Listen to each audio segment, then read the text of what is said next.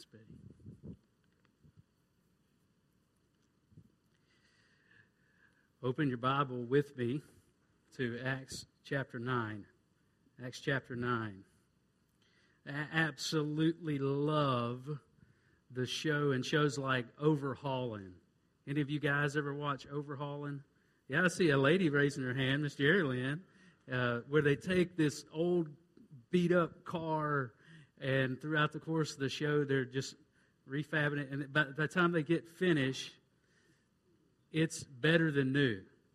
I mean, you love that. I, I, love that. I could sit all day and watch that. Watch show, uh, the videos where they take an old Tonka truck that is um, rusted and the wheels won't turn and all of that stuff, and they sandblast it and repaint it and get new parts for it, and they put it all back together, and it's better than new. I, I love that, and I think part of that that love of that thing within me is that I know that that's what God does to every one of us the moment that we put our faith in Jesus Christ, we're radically changed, changed from the inside.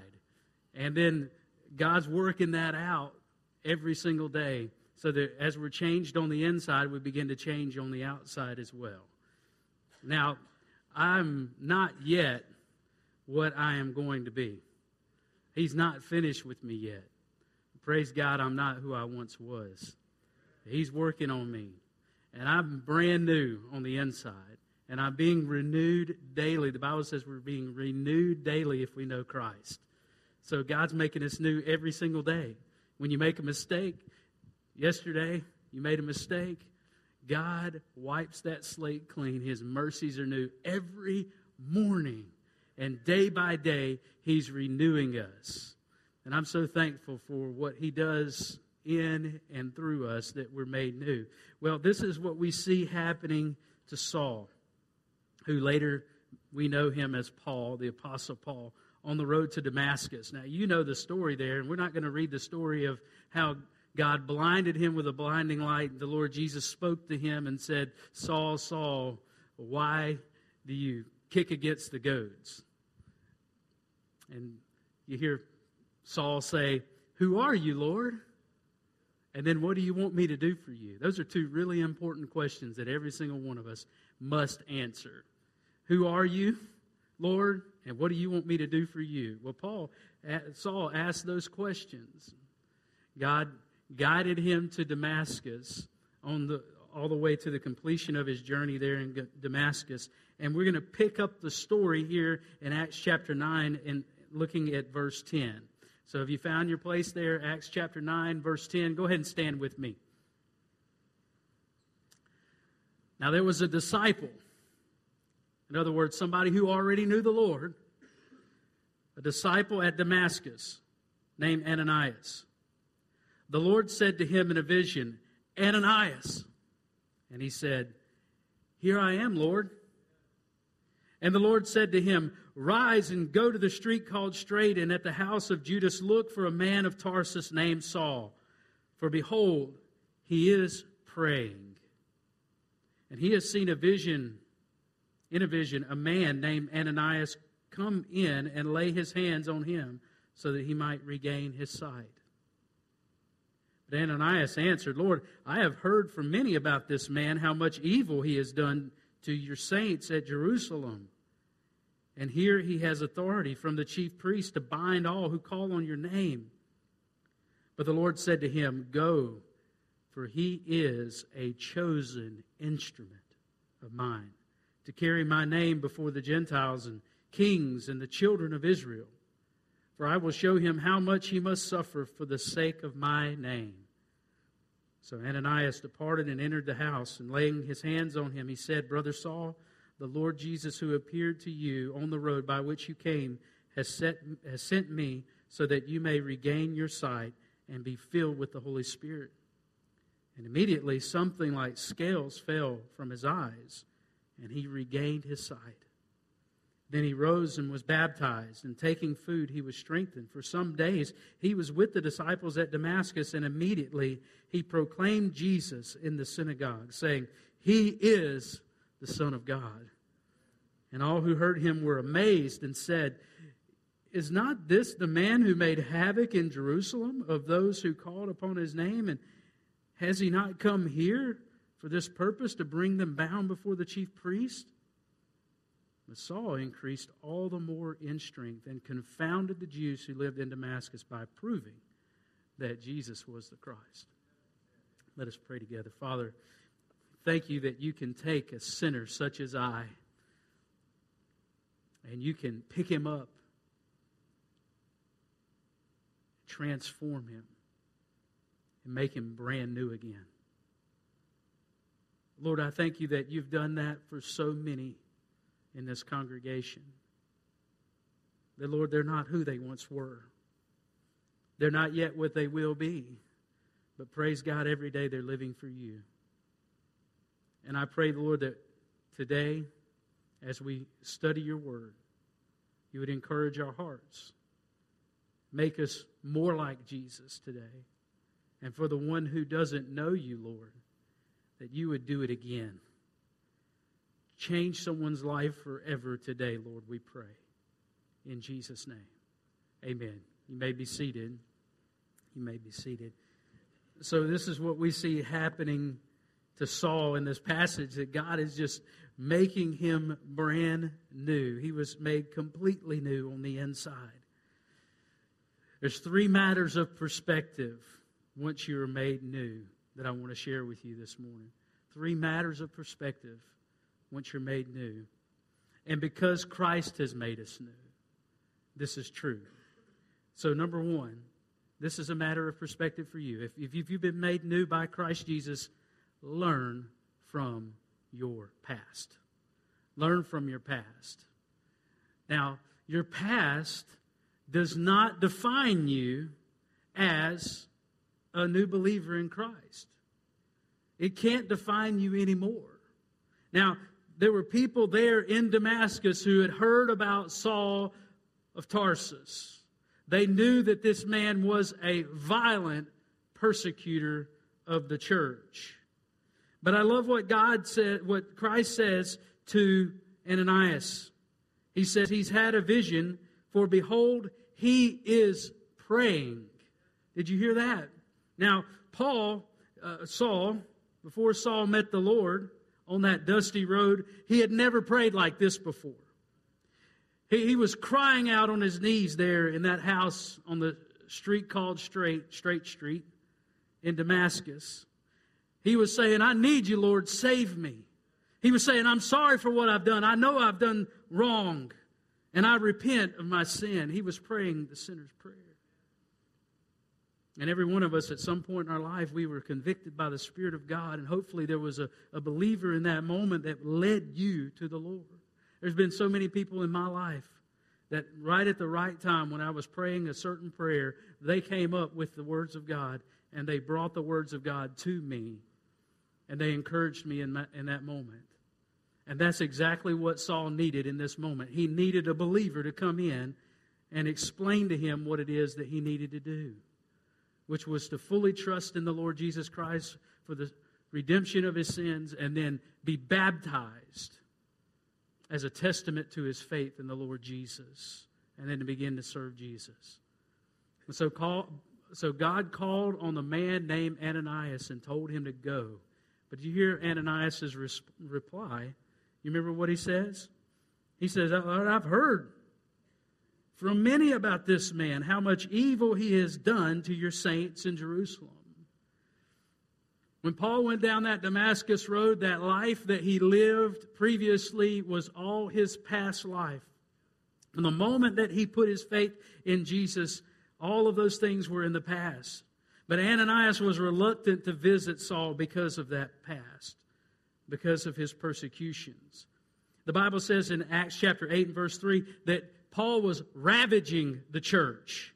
If you could just imagine that word and how descriptive it is, just shaking the church at its foundation. And then in chapter 9, verse 1, the chapter that we're in, look at verse 1 with me. It says, But Saul, still breathing threats and murder against the disciples of the Lord, went to the high priest and asked him for letters to the synagogues at Damascus, so that if he found any belonging to the way, men or women, he might bring them bound to Jerusalem. Saul was on a mission to eliminate the followers of Jesus Christ until he became a follower of Jesus Christ.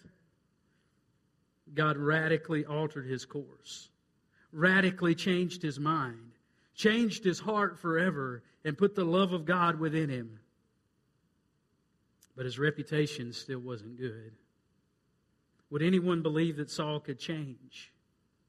That's a good question for us to answer today. Do you believe that people can change? Here's my thought on that people don't change. They don't change on their own, that's for sure. People don't change, but God changes people. God changes people. Listen, you can go through all the self self help uh, theology, or not theology, but psychology out there. You can go through all of that. You can get very religious. You can even become a dyed in the wool, whatever. But here's the thing people don't change. You're still the same person on the inside. You can change all of the outward appearances, you can get all the modifications and all the surgeries and all of those things, but you're still the same person on the inside because people don't change. They really don't. People are the same. The only thing that changes people is the blood of Jesus. There's nothing else that can really change a person's nature besides the blood of Jesus. And so, this is the truth that I want you to see today. And God radically altered Paul's life, Saul's life, changed him into the person that we know as Paul the Apostle. God changed him. He didn't change himself. He didn't get down on that road to Damascus and then have an epiphany and change himself. He encountered the living Lord Jesus Christ, and that encounter changed him forever. And, folks, that's the same thing that happened to you. And if that has never happened to you before, you've never had an encounter with the living Lord that changed you forever, you need to get your heart right today with the Lord Jesus. He's calling you to be saved. He's calling you to put your life in His hands. He's saying to you, My offer to you is not just that you can be a better person, but that you can be a brand new person from the inside out. And that's a free gift that He gives you if you'll believe in Him. The same thing that happened to Paul can happen to you. And when that happens, now your past becomes part of His testimony. And some of you say, well, I wasn't that bad. Wasn't that difficult for Jesus to save me? Later on, Paul became keenly aware of his past. And, and not just about his past, but truly how bad he was. Uh, listen to what he says in 1 Timothy. He says, Though formerly I was a blasphemer, persecutor, and insolent opponent, but I received mercy because I had acted ignorantly in unbelief and the grace of our Lord overflowed for me with the faith and love that are in Christ Jesus. The saying is trustworthy and deserving of full acceptance that Christ Jesus came into the world to save sinners.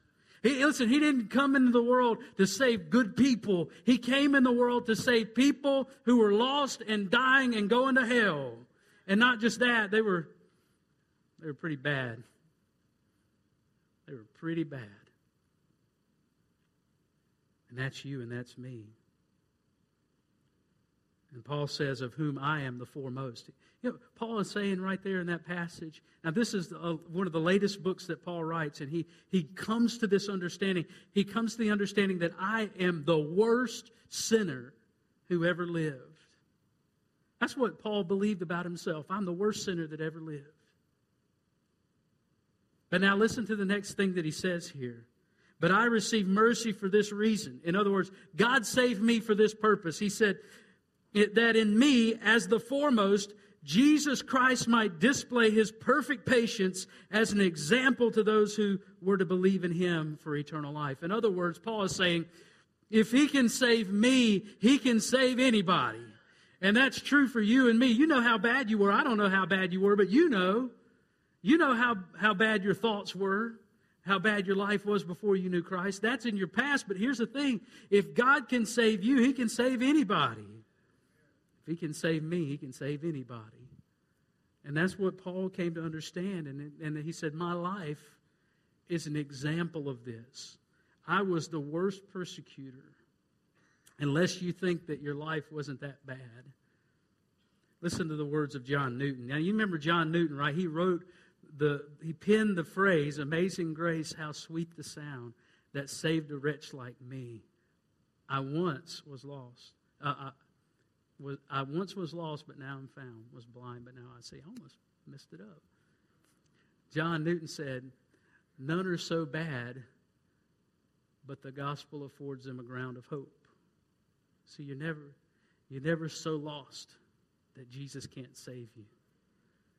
And then he said, None are so good as to have any just ground of hope without it. Listen, every single one of us need the same blood of Jesus to cover our sins. None of us are righteous without it. None of us. No, not one. None of us are. Paul believed that if God could save him, God would save anyone, and not just could save anyone, but would save anyone. Everyone has a past that needs to be forgiven, except Jesus. And what, what I want you to understand, though, is even Jesus had stigma over his past, though he had never sinned, that he couldn't get over. You remember what they said about Jesus? Isn't this the carpenter's son? I mean, we've seen him. He's the pipsqueak that's been running around Nazareth barefooted, and we know him. He's nobody. How is he the Savior of the world? I mean, remember what they said whenever they spoke of him in, Jeru- in, in Jerusalem? Nazareth. Can anything good come out of Nazareth? You remember that?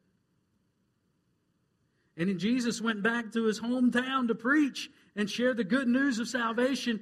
And they came out and they listened to him and they rejected him. And Jesus said, A prophet is not without honor except in his hometown where people know him. So even Jesus had a past. It was not a sinful past, but a past nonetheless. I want to give you three lessons real quick to learn from your past. Okay? Were it not for grace, you would be all kinds of lost. Were it not for grace, you would be all kinds of lost. And what I mean by that is you would be a wretched sinner. I know me, and I know that without Jesus, you wouldn't want to know Brother Josh. Paul said, Everything that I am is all because of Jesus. He said, Everything that I once was, I count it all as rubbish for the sake of knowing Jesus Christ, my Lord. Number two, if Jesus can save you, he can save anyone. And so that what that means is you need to begin to have a renewed perception of all of the people outside of those doors. All of the people in your life your neighbor, your friends, your coworkers, your family members, that you, when you think of them, you think of their past. But when Christ thinks of them, he thinks about their future in him and how he wants to use you to reach them. Ananias needed to hear the Lord Jesus say about Paul, he's a chosen instrument. So if Jesus can save you, he can save anyone. And thirdly, no one else can condemn you for what Christ has forgiven you for. You can drag my past up all you want to. There's no skeletons in my closet. It's all been confessed and it's all covered by the blood of Jesus. So you can dig as long as you want to, and guess what you're going to find? You're going to find the story of redemption written on his hands. That's what you're going to find in my life. If you looked at Paul's life, Paul was an open book.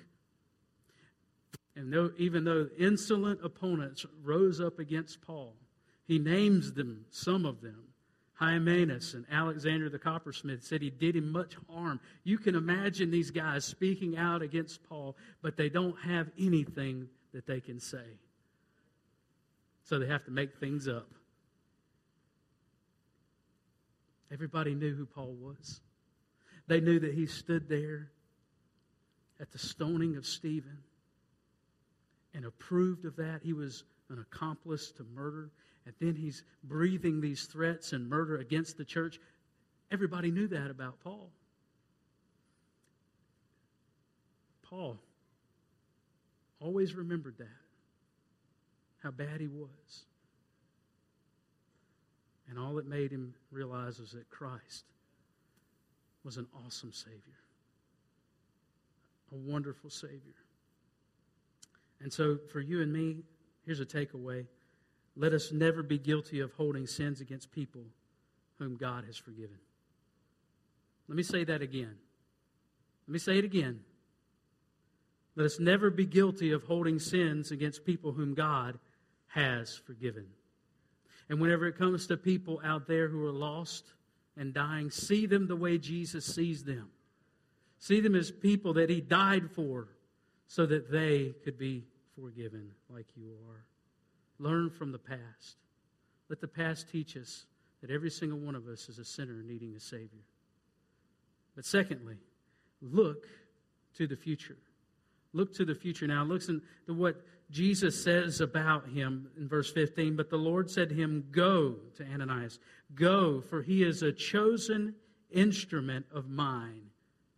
Now, at that point, all, all that's happened so far to Saul of Tarsus was that this blinding light knocked him to the ground, and then he heard a voice and he saw the vision, and now he's been led by the hand to Damascus. And he's, he's in a house and he's praying. And listen to all the things that Jesus says about him that he is a chosen instrument. That word chosen is the word that we get the word election from today, our English word, elect, or that he was elected to be God's instrument. In other words, when God looked down and he saw every person on the face of the planet, he chose Paul out of all of them to be his instrument to the Gentiles. Now, he could have chosen Peter, James, and John, right? They were the, they were the core three. They were the ones that went up on the Mount of Transfiguration and got to see Jesus in his glorified state. They got to see God on the mountain. He could have chosen them. He could have chosen any number of the apostles. He could have chosen Thomas, although I doubt it. Oh, some of you got that. The rest of y'all got it. Take it a second. He could have chosen Matthew, Mark, or Luke, but he chose them to be the writers of the Gospels instead. And of all the people of the world to choose the one man who was ravaging the church and striking fear into the hearts of not just the people in Jerusalem that believed in Jesus, but even in neighboring cities of, of congregations of Christians. They had heard the name of Saul. And yet God elected to choose him to go before kings the nations, and even brothers in Jerusalem as well to testify. Now, this is God's sovereign choice to call Paul to do this. But notice that, that God calls every single one of us and sets us apart for his purpose. Listen to what he tells Jeremiah in Jeremiah chapter 1. Jeremiah the prophet, you remember him? not the bullfrog, but the prophet. In verse 5, he says, Before I formed you in the womb, I knew you. That's you and me, too, folks. How many of you believe God knows everything? He's omniscient. Before I formed you in the womb. See, God is not just omniscient, He's the one actually doing the forming. He says, I formed you in the womb. So not only is He omniscient, He's omnipotent, He's all powerful and He's all loving, and He says, I knew you. In other words, every day of your life is already planned out, it's already been written. And before you were born, I consecrated you. The word consecrate means to, to clean it up and set it apart for his purpose. Man, I'd love to take Allison out on a date, to buy her some steak, and drive her in that Camaro that I showed the picture of just a few minutes ago. That would be wonderful.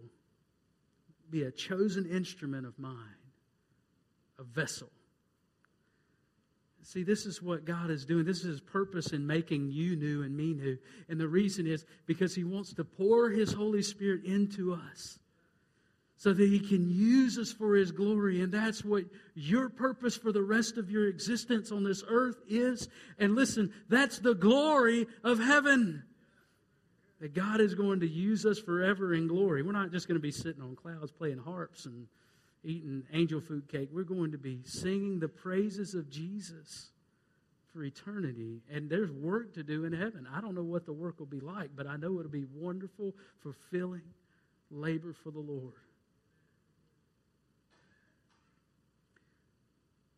And so he's made you new for that purpose.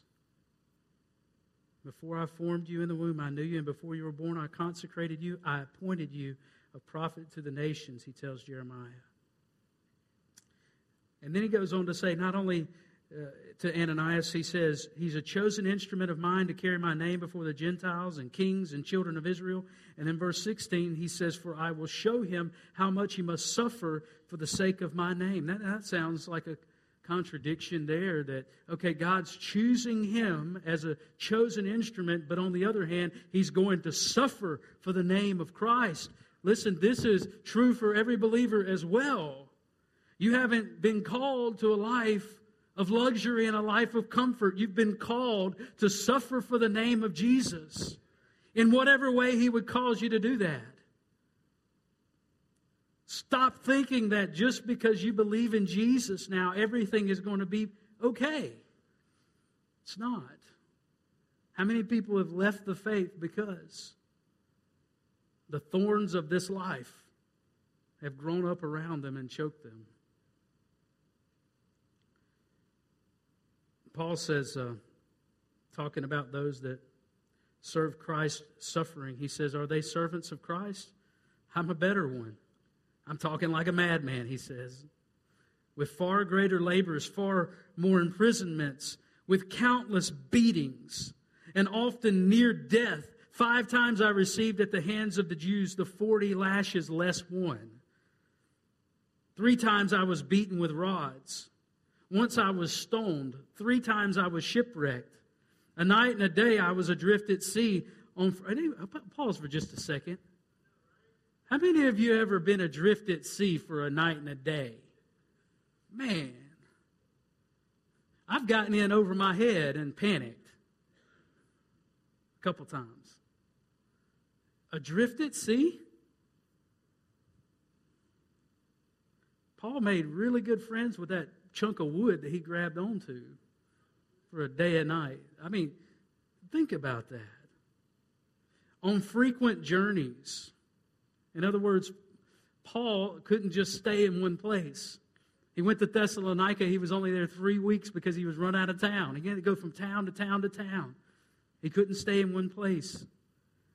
In danger from rivers, danger from robbers, danger from my own people, danger from Gentiles, danger in the city, danger in the wilderness, danger at sea, danger from false brothers, in toil, in hardship, through many a sleepless night, in hunger and thirst, often without food, in cold and exposure.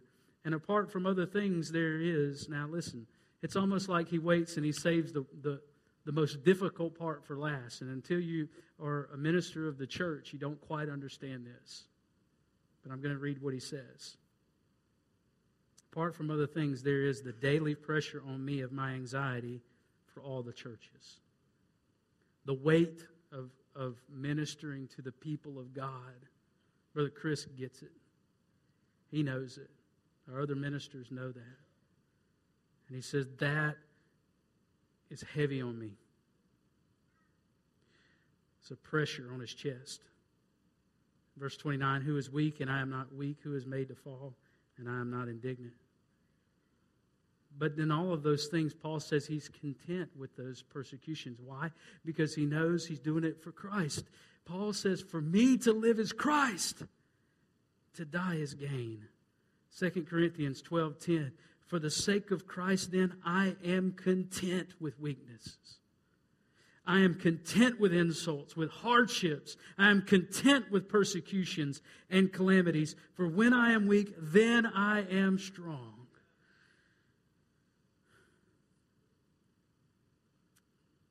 And God told Ananias, This is the man that I have called. And I'm going to show him how much he must suffer. But notice when something happens between verses 16 and 17, and, it's probably Ananias' little journey down Straight Street. It gets the wheels turning and gets him to thinking, okay, this is God's man. This is the person that God has called. And he says, whenever he comes in and he lays his hands on him, he says, Brother Saul. Those are, those are big words, even though it seems like a little thing for Ananias to say this. It is absolutely enormous for the one man that's been persecuting the church to be greeted by one of the leaders of the church in Damascus, where this man has come to persecute the church. Now he's greeted by this man, Ananias, and he's called brother.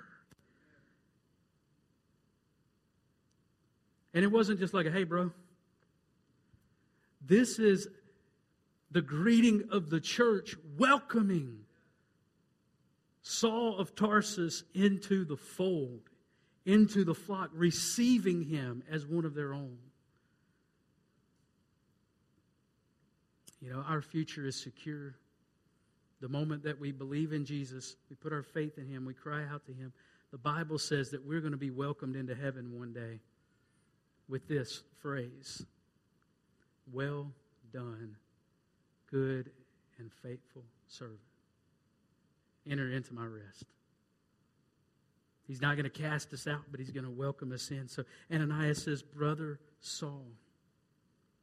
Now, he, he doesn't know all that God is going to do through him, but here's the thing Ananias was convinced by the word of the Lord that Saul would be used to do great things for the Lord. And so then he he leads him and he says, The Lord Jesus who appeared to you on the road by which you came. Now you imagine that because now here is Saul. He's been sitting here praying, and what in the world just happened to me? And then Ananias comes in and says, This is what happened. And he hasn't even told Ananias yet what happened to him. Yeah, okay, yeah, that was definitely the Lord Jesus that did that. It was a miracle what Jesus did. The Lord Jesus, who appeared to you on the road by which you came, has sent me so that you may regain your sight and be filled with the Holy Spirit. And so the, whole, the confirmation of the church ushered in the filling of the Holy Spirit into Paul's life. And he was radically changed in his future. His future was changed. The course of his life changed forever. So learn from the past look to the future, but lastly, live in the present. Now, listen to the next word, the very next word, verse 18. And what? Immediately. And immediately. Something like scales fell off of his eyes. And he regained his sight. And he rose and was baptized. So immediately. That word actually occurs twice. Keep reading with me. And so it says, immediately something fell off like scales. And then verse 20, and immediately he proclaimed Jesus in the synagogues. He is the Son of God, saying he is the Son of God. Notice that word occurs twice. And, and what it reveals is that there was work for Paul to do even from the very first day that he put his faith in Christ. And for you and me, the same is true. When we put our faith in Christ, our past is forgiven, our future is changed forever, but our present today is for serving the Lord Jesus Christ today with everything that we have. And so Paul's present was changed as well. And what he began to do there was to teach that Jesus is the Son of God. And not just that, he, he confounded the Jews, proving to them that Christ is Lord, that Jesus is the Christ. I've known people who were immediately healed from their infirmities, or who stopped smoking immediately, or stopped drinking immediately the day that they professed faith in Jesus Christ. I've known, people, known men that, that curse like sailors. Okay. And they stopped cursing the moment that they trusted in Jesus. For anyone who trusts in the Lord, there is an immediate radical change that happens in your life. And then that change continues to work its way outwardly out of your life. 2 Corinthians 5 17. Therefore, if anyone is in Christ, he's a what? He's a new creation. The old has passed away. Behold, the new has come. And listen, maybe that happened for you 10, 20, 30 years ago. And you've been waiting for the right time to begin truly serving the Lord Jesus Christ. There is absolutely no better time than the present to serve Jesus. He wants you to serve Him today. He doesn't want you to wait anymore. He's done a radical thing in your life, and it's time for you to get busy changing the world for Jesus. Isaiah 55 6 says, Seek the Lord while he may be found, call upon him while he is near. 2 Corinthians 6 2, for he says, In a favorable time I have listened to you, and in the day of salvation I have helped you. Behold, now is the favorable time. Behold, now is the day of salvation. Maybe it's time for you to stop waiting and get to working. I love the example that Saul of Tarsus sets. Even before people called him Paul, even before people knew who he was, he went to the synagogues and he proclaimed that Jesus is the Son of God. You're a living, breathing testimony to what Jesus can do and I don't even know you very well, but I tell you, if God can save you, He can save anybody. I, I know some of you well enough to say you were pretty bad people at one point in time. And you know me well enough to know that that's true of me too. Maybe there's someone out there today that needs to hear the same thing. You are a sinner. And listen, we don't make any bones about that. We don't tell them, hey, you're a decent person, but you just need to sprinkle some Jesus on top of your life and everything will work out good in the end. We don't tell them that. That's a lie. The truth of the matter is, we're all sinners and we're all going to hell. And without a Savior, we'll spend eternity separated from God. Learn from that past. Let it change the way you speak about yourself and the way you speak about others. Let it change your perspective. Look to the future, to, to the hope of glory. Right now, here today. Live for Christ in the present. I want you to bow your heads and close your eyes. Is there someone here in the room? Somebody here in the room that you're just like Saul of Tarsus on that road. You've thought that you've been on the right path, but here today, you've had a close encounter with Jesus and it's changing everything.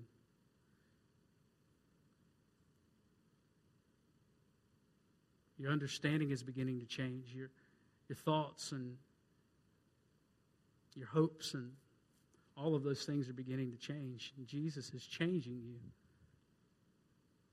Will you accept him today? He's the one who died for you. He shed his blood on the cross because you were a sinner.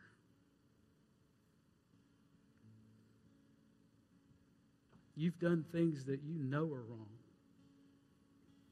And you failed to do the things that you know are right, and that has separated you from God.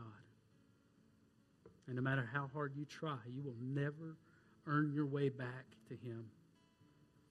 You'll never be good enough to earn eternity in heaven. The only thing that waits for you is a sinner's hell. But it doesn't have to be the case today. If you will believe in the one who died for you, put your faith in him, call on him as Savior and Lord, he will save you today. And I want to give you the opportunity to do that with your heads bowed and your eyes closed. This is your prayer to the Lord. This is your confession to Jesus. So just repeat this in your heart. Say, Dear Lord Jesus, I admit to you that I am a sinner. I'm just like Paul. I've done things I know are wrong. I failed to do what is right. And I deserve the penalty for my sin. But Jesus, I believe that you died on the cross for my sin. Not your sin, but my sin. And three days later, you were raised from the dead, and you're alive today, and you are Lord. I ask you to forgive me. Change me. Make me a new person. Give me a new heart. Thank you for my salvation. I'll spend the rest of my life loving you and serving you. And it's in your holy name I pray. Amen. Amen. Would you stand with us? We're about to have our invitation, and this is your time to respond to what Jesus has done for you. If you've just asked Jesus to be your Lord and Savior and to forgive you of all your sins, past, present, and future, then you come and you share what Jesus has done for you. If He saved you, you can't hold that in.